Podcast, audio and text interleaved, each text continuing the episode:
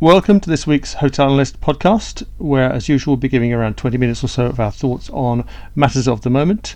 Uh, we deliver for our subscribers a weekly roundup in much more detail of what we're going to talk about. We also deliver, uh, optionally, a daily news roundup uh, five mornings a week. So if you're interested in in that, subscribing to that, and and being on top of what's going on in the hotel space uh, on a daily basis, then do take a look at the website hotelanalyst.co.uk for more details. Now we're going to start this week by taking a look at what some of the economy brand operators have been telling us about how things are going for them. Uh, by and large, um, it looks like things are performing more strongly than I'd expected. We just had an update from uh, Whitbread, uh, operator of Premier Inn in the UK and Germany.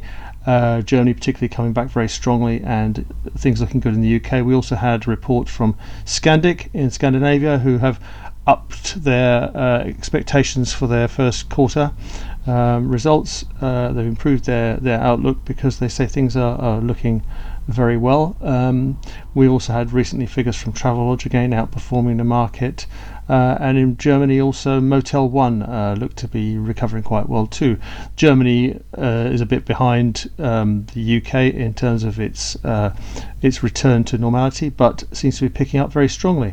Um, these figures all kind of are interesting in that they seem to be somewhat more optimistic, uh, more positive than the doom and gloom we're hearing from some others uh, around the general economy.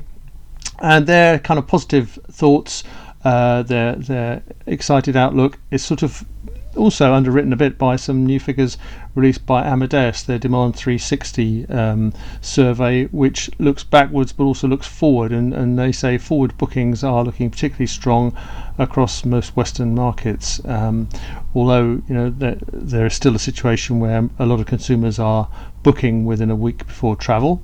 Um, the situation is such that uh, bookings are strong, and uh, the advice from Amadeus is uh, don't drop your rates if you don't look like look like you're full or nearly full over the next few months because people are still booking at the last minute and they will pay.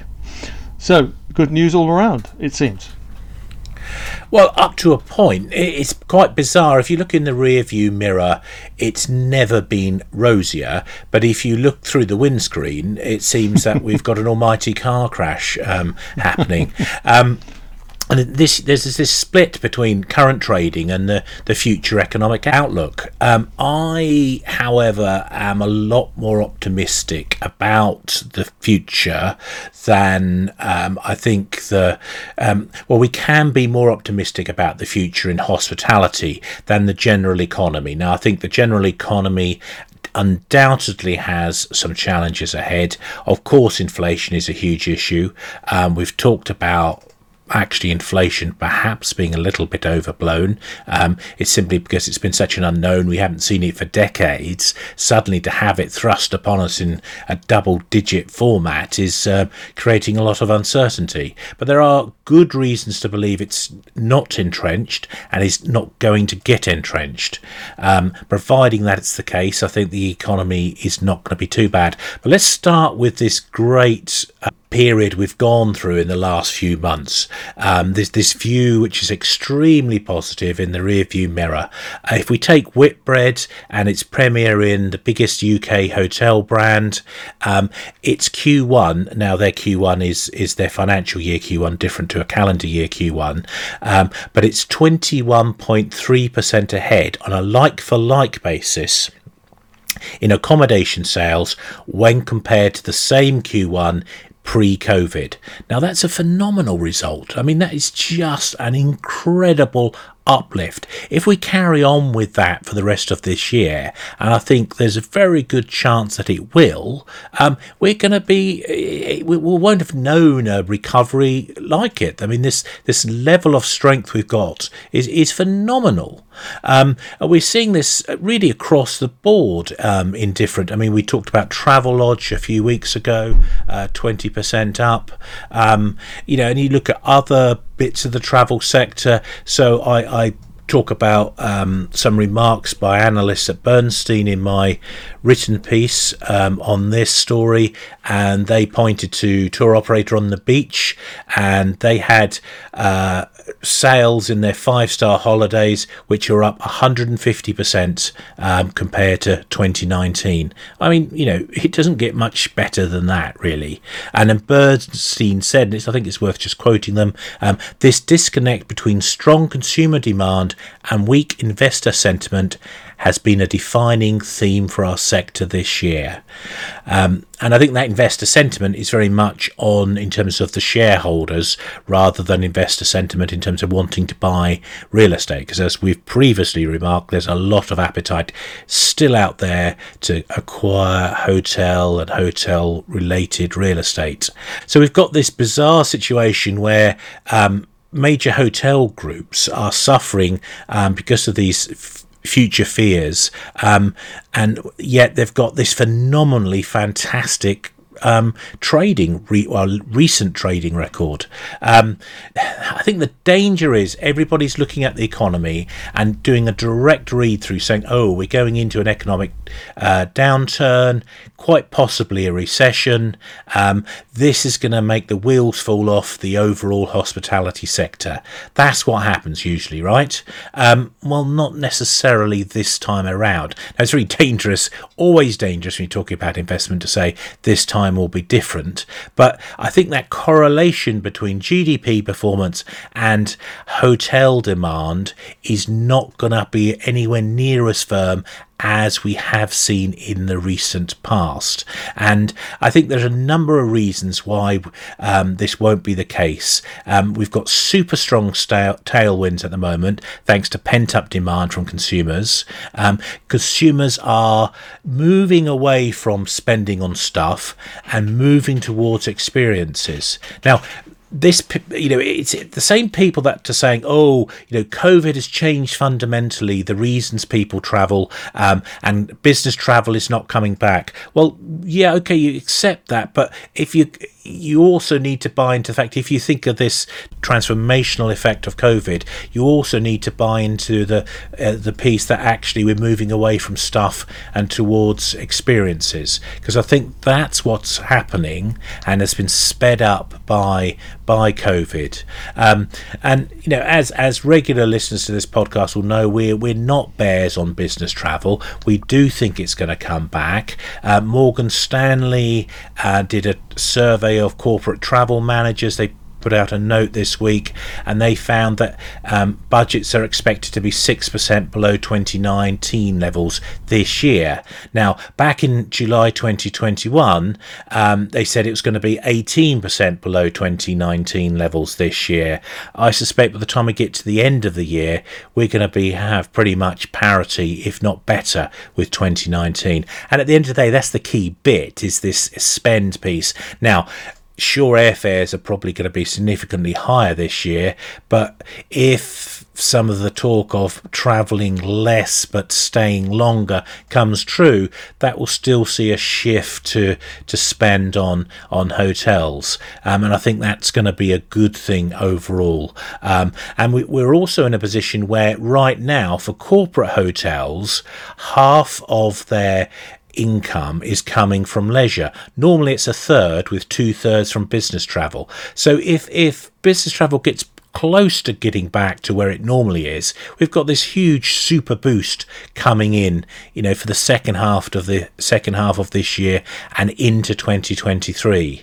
Um, and certainly Bernstein said how they really don't think we've got a cliff edge coming in terms of uh, future demand for hotels. They say we've got a number of areas where we still haven't seen uh, travel coming back online, and that's going to be be a further boost to it. So, and they and they say, look, you know, and again, as we've been saying about this cost of living thing, um, they said most of the people who are spending on travel and holidays, they are in the top income brackets. And they they gave numbers saying if you take the top three deciles for income in the UK um, that's 70% of the spending on holidays in the UK in that top 30% of household income. Um, so there's real reason to think, actually, yeah, sure that uh, you know, people in this bracket are going to be squeezed, but they are prioritizing spending on travel and it's not going to have anywhere near the impact a lot of people are building in at the moment. So I think this correlation between hospitality and GDP is going to be weak, and I don't think you can do a read through saying the economy is going to get tough, therefore um, the whole of travel is going to be suffering. Um, so I, I, do think that travel is very much going to be a relative winner as we have a downturn um, in the economy. And I think there's no question we're going to see a downturn. Um, we can debate whether it's going to be. Uh, um, uh, recession or not. But I mean, you know, there are better places to get, get information on, on that particular thing than than this podcast. But what I think I'm pretty convinced with is that travel is going to be a relative winner. Now, we heard recently from the senior executive team at Choice Hotels in, uh, in America they were uh, keen to do some M&A and uh, last week they revealed uh, they'd done some. Uh, they spent $675 million buying the American bit of Radisson Hotels. Um, so, uh, an interesting deal because it ends up being Radisson owning the Radisson brands and running the Radisson brands uh, across EMEA and Asia Pacific. Uh, meanwhile, in the Americas, they're now going to be run under Choice Hotels. So, um, Andrew, we've we've spent some time listening to uh, reactions and dissecting what people think about this. Uh, looks like it's quite a good deal for Choice. Uh, but the question is, mm. is it a good hmm. deal for Radisson? Mm. Well, it's a good deal for Jin Jiang, I think, in terms of being able to offload what is the weakest bit of the the Radisson mm-hmm. Empire. Mm-hmm. Now, the Radisson in in Americas has been um, a weak area. It's been a less profitable area, um, certainly from the the people I've talked to have got sight of those numbers. I mean, it's it's not been a listed vehicle, so it's very hard to be certain on this. But certainly, from the people I've talked to, they've suggested this is by far the weakest mm. bit of the overall Radisson empire.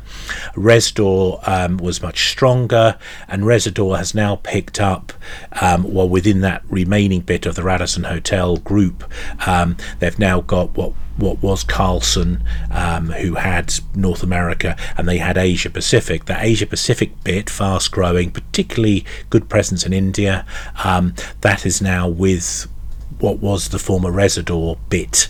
Um, so in a way, you've you've packaged up all the tastiest bits of this group and got rid of the the trickier trickier area. I mean, certainly, you know, within that you've got Radisson. One of the reasons, for example, they introduced Radisson Blu was because the Radisson brand in the US was so poor quality that they wanted to make a clear distinction between Radisson Blu and Radisson, uh, if you like, core brand, um, they, because they were worried that the, the, you know the better invested Radissons in in Europe were being tarnished under the poor reputation of the Radissons in North mm. America, um, and indeed they sort of uprated a few Radissons Radissons in, in the US and turned them into blues as well. Um, they've also got um, Country Inns and Suites, which has had several abortive attempts of coming into Europe. Um, it's not a brand which has a lot of resonance, and I don't think it works very well. And in any case, sitting exactly in the same market segment is prizeotel, which is, I, I would argue, a much better proposition um, across EMEA than um, Country Inns and Suites. And in fact, the only uh, countries outside of the Americas country inns and suites have made any sort of progress with has been India and China. Um, so it'll be interesting to see where that goes. But um, so in, in at one level, this has been good news. On another level, it's just made the whole thing even more complicated because it was already a fairly uh, tricky patchwork mm. because you've got these master franchise agreements. I mean, we wrote about last oh, month PPHE's, yeah. yeah. in terms of its its now it's got a master franchise deal for uh, Park Plaza in the EMEA, um, or Europe anyway, um, and it has um, now it's taking on art'otel. Well, uh, Radisson is taking on art'otel, the PPHE. Yeah, so if, if PPHE want to open an art'otel in New York, like they were planning to before the pandemic in doing that, for example. Yeah, Yeah, well, that's very interesting, isn't it? No, absolutely. You've got that. So you've got that. You've also got Edwardian in London as well, um, worth mentioning, who have the big portfolio in London of prize properties and also the one in Manchester. So you've got that complexity as well. Um, and and as you say, it's you've got this bizarre situation where you've got two hotel com- uh, two companies running um, a group of ho- the same group of hotel brands. Now we have had that in the past. Hilton is probably the the best known example of that, where you had Hilton North America and you had Hilton rest of the world. Very similar situation as to what we're getting here with the Radisson group of brands. Um, ultimately, they found the only way of running this properly was to bring it all together. Um, it's a bit bizarre that we're sort of going this this this way this time around. Um, I, I have to say, I think this is effectively got um, Radisson Hotel Group on the block. Um, but I don't think it's you know it's a very tempting proposition for any global hotel major given the complexity of the brand thing. So it really leaves open to private equity as the the sole group of buyers who are going to be wanting to pick this up and look at getting a uh, an operating platform um, you know and a very strong operating platform. Um, so I, I think Jin Jiang will be be looking to unload in, in, in that direction.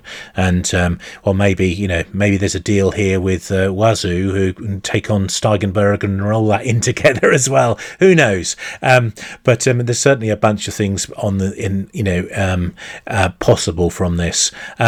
You know, there's also rumours swirling that uh, the headquarters of um, RHG might be moving from Brussels to Madrid. Um, that's going to unsettle things and it could well be a catalyst for further change. So there's a lot of things in play here, um, and I'm sure we're going to be um, seeing uh, RHG um, on our pages quite frequently over the next few years. Now we've had another look at uh, the eternally disappointing fractional ownership uh, model for hotels, um, certainly in the UK, um, triggered uh, by the fact that uh, the the British authorities have sanctioned some former directors of a company that, uh, bought a hotel, did it up, and then sold the rooms off uh, to individual investors, um, promising them uh, a contractual level of returns or a buyback. And uh, guess what didn't happen? Company went bust. Uh, lots of money owing, and poor uh, private individuals who who'd bought the hotel rooms uh, had had nothing really to show for their their investment. And it does seem that uh, certainly in the UK we live in a, an environment where these this type of operations can be set up uh, very easily. They're not really regulated. Um, you you promise your hotel rooms with a with a decent level of return, you, which means you can draw in private investors with small amounts of money, and then um, uh, very rarely do these models seem to work. It's uh, it's very unfortunate because it's a negative impact on the reputation of hotel investment. Real estate is a very lumpy investment, and uh, unsophisticated and retail investors, it's it's it's not a great thing to be directly investing in, I would argue, and there are better ways of structuring um, um, deals for uh, retail investors than, than direct investment models like uh, you know buy a hotel room um, and all the wheels come off. I think um, I, I dug out um, clippings from um, back in 2006. There was a group called the London Edinburgh Swallow Group, um, and uh, they went bust. Um, and it was, you know, a very unfortunate situation where a load of the freeholds of this group had been sold to uh, relatively unsophisticated investors, um, and that the investors really hadn't got their heads around the fact that these properties had been hugely over rented, and this huge over rent led to an overvaluation. And basically, the the they were left holding lumps of property which was which were worth significantly less than the the amount they'd paid. So they had a very big hit indeed. It was a very messy situation, um, and you know, as we've seen time and again with this, Chris, as you say, all of these similar structures. I mean, you've only got to mention the word timeshare and the terrible reputation that still has in Europe um, to know that it, you know, it, it's just not great from an investment perspective. Now, I think timeshare can, if it's packaged correctly, be a good way to buy up front your holidays, but it's not an investment. It, it, it is a good way to buy your holidays up front. And if it's sold as that, that's not too bad. The trouble is, it's always sold with a nod and a wink, even though it's officially illegal to sell it as an investment in, in Europe, pretty much. Um, it's always sold with a nod and a wink. Always a great investment too. Uh, it's not. It's a rubbish investment. About fifty percent of the cost of of um, of of any timeshare is goes into the selling process. Mm-hmm. It's rubbish. Um, now, even the best companies, so like Disney with timeshare, they get that down to about twenty five percent. That's still far too high to make it a, a, a good investment, I'd argue.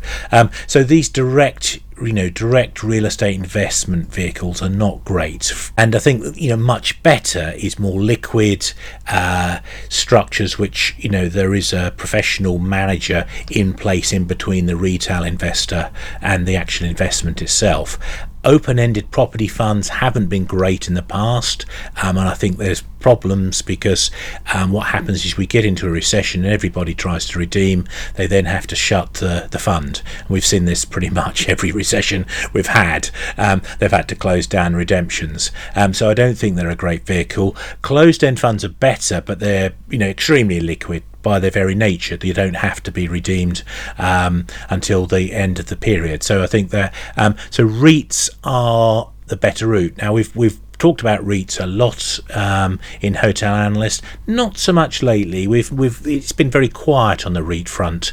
Oh, for a gosh, um, ten years I guess now. Um, we were involved um, in the early stages of the uh, REIT legislation in the UK. Hotel Analyst worked with uh, a property advisor and uh, and a law firm, uh, CMS, um, to submit a paper to the government on on you know how you know we, we, they shouldn't be excluding hotels from the REIT legislation. Um, happy to say that that legislation was amended so that hotels could be a suitable vehicle. Now we've had another set of reforms in the REIT legislation, and that came into force at the beginning of April of this year.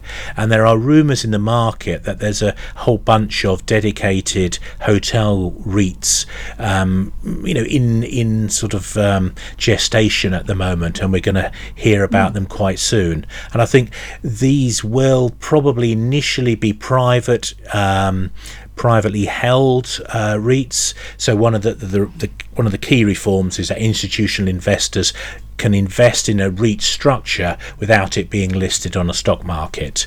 So they can have these private vehicles. Um, also, there was a, a rule um, in the previous legislation that uh, if you had more than 10% holding in these vehicles, you get hit with a, um, an extra tax charge. Well, that's been taken away, and the, the need for a stock market listing has been taken away. So I think we're going to see a few more of them. But ultimately, I think once we have these in private hands, we could well see dedicated hotel REITs coming to um, mm. stock markets, which will be a fantastic way for retail investors to engage in the hotel sector, um, the property bit of the hotel sector directly. Obviously, you can, well, I mean, you, you could argue that you can get a bit of that through Whitbread, but um, it's the OpCo as well as the PropCo you're getting there. But if you just fancy the property bit of the hotel sector, you know, as these uh, hotel REITs get listed, there'll be that opportunity. We've had it to an extent with Land Securities, but Land Securities are exiting their their hotel bit, um, so there's no real easy way to. I mean, there are some others, LXI REIT, um, we've written about. Um, you know, they're part of their their portfolio, but there's certainly no dedicated uh, hotel company REIT, unlike interestingly, um, student accommodation, where we've got a couple of uh, dedicated student accommodation REITs. Um, it's certainly about time we had a few in the hotel sector, I think, and there are good signs we're going to get that. And rather than these, um, I would say, um, problematic um, uh, direct investment schemes which are put you know out there in terms of you know buy room kind of things or timeshare or any of this stuff. If, if, if investment's your game as a retail investor, wait until these hotel REITs come to Move pass. on to our five star and no star awards for this week. And five stars, Andrew, I think you're uh, awarding to IHG for cleaning up.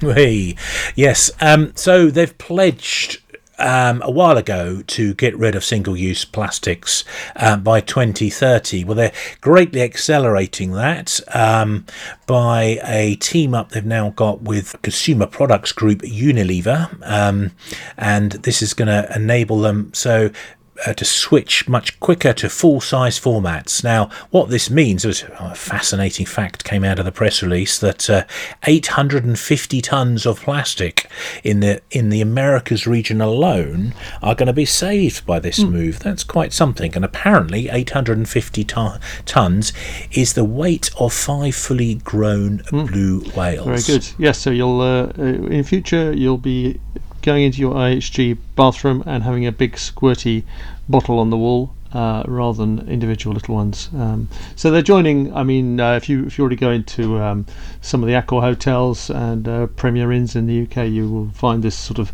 thing on the wall.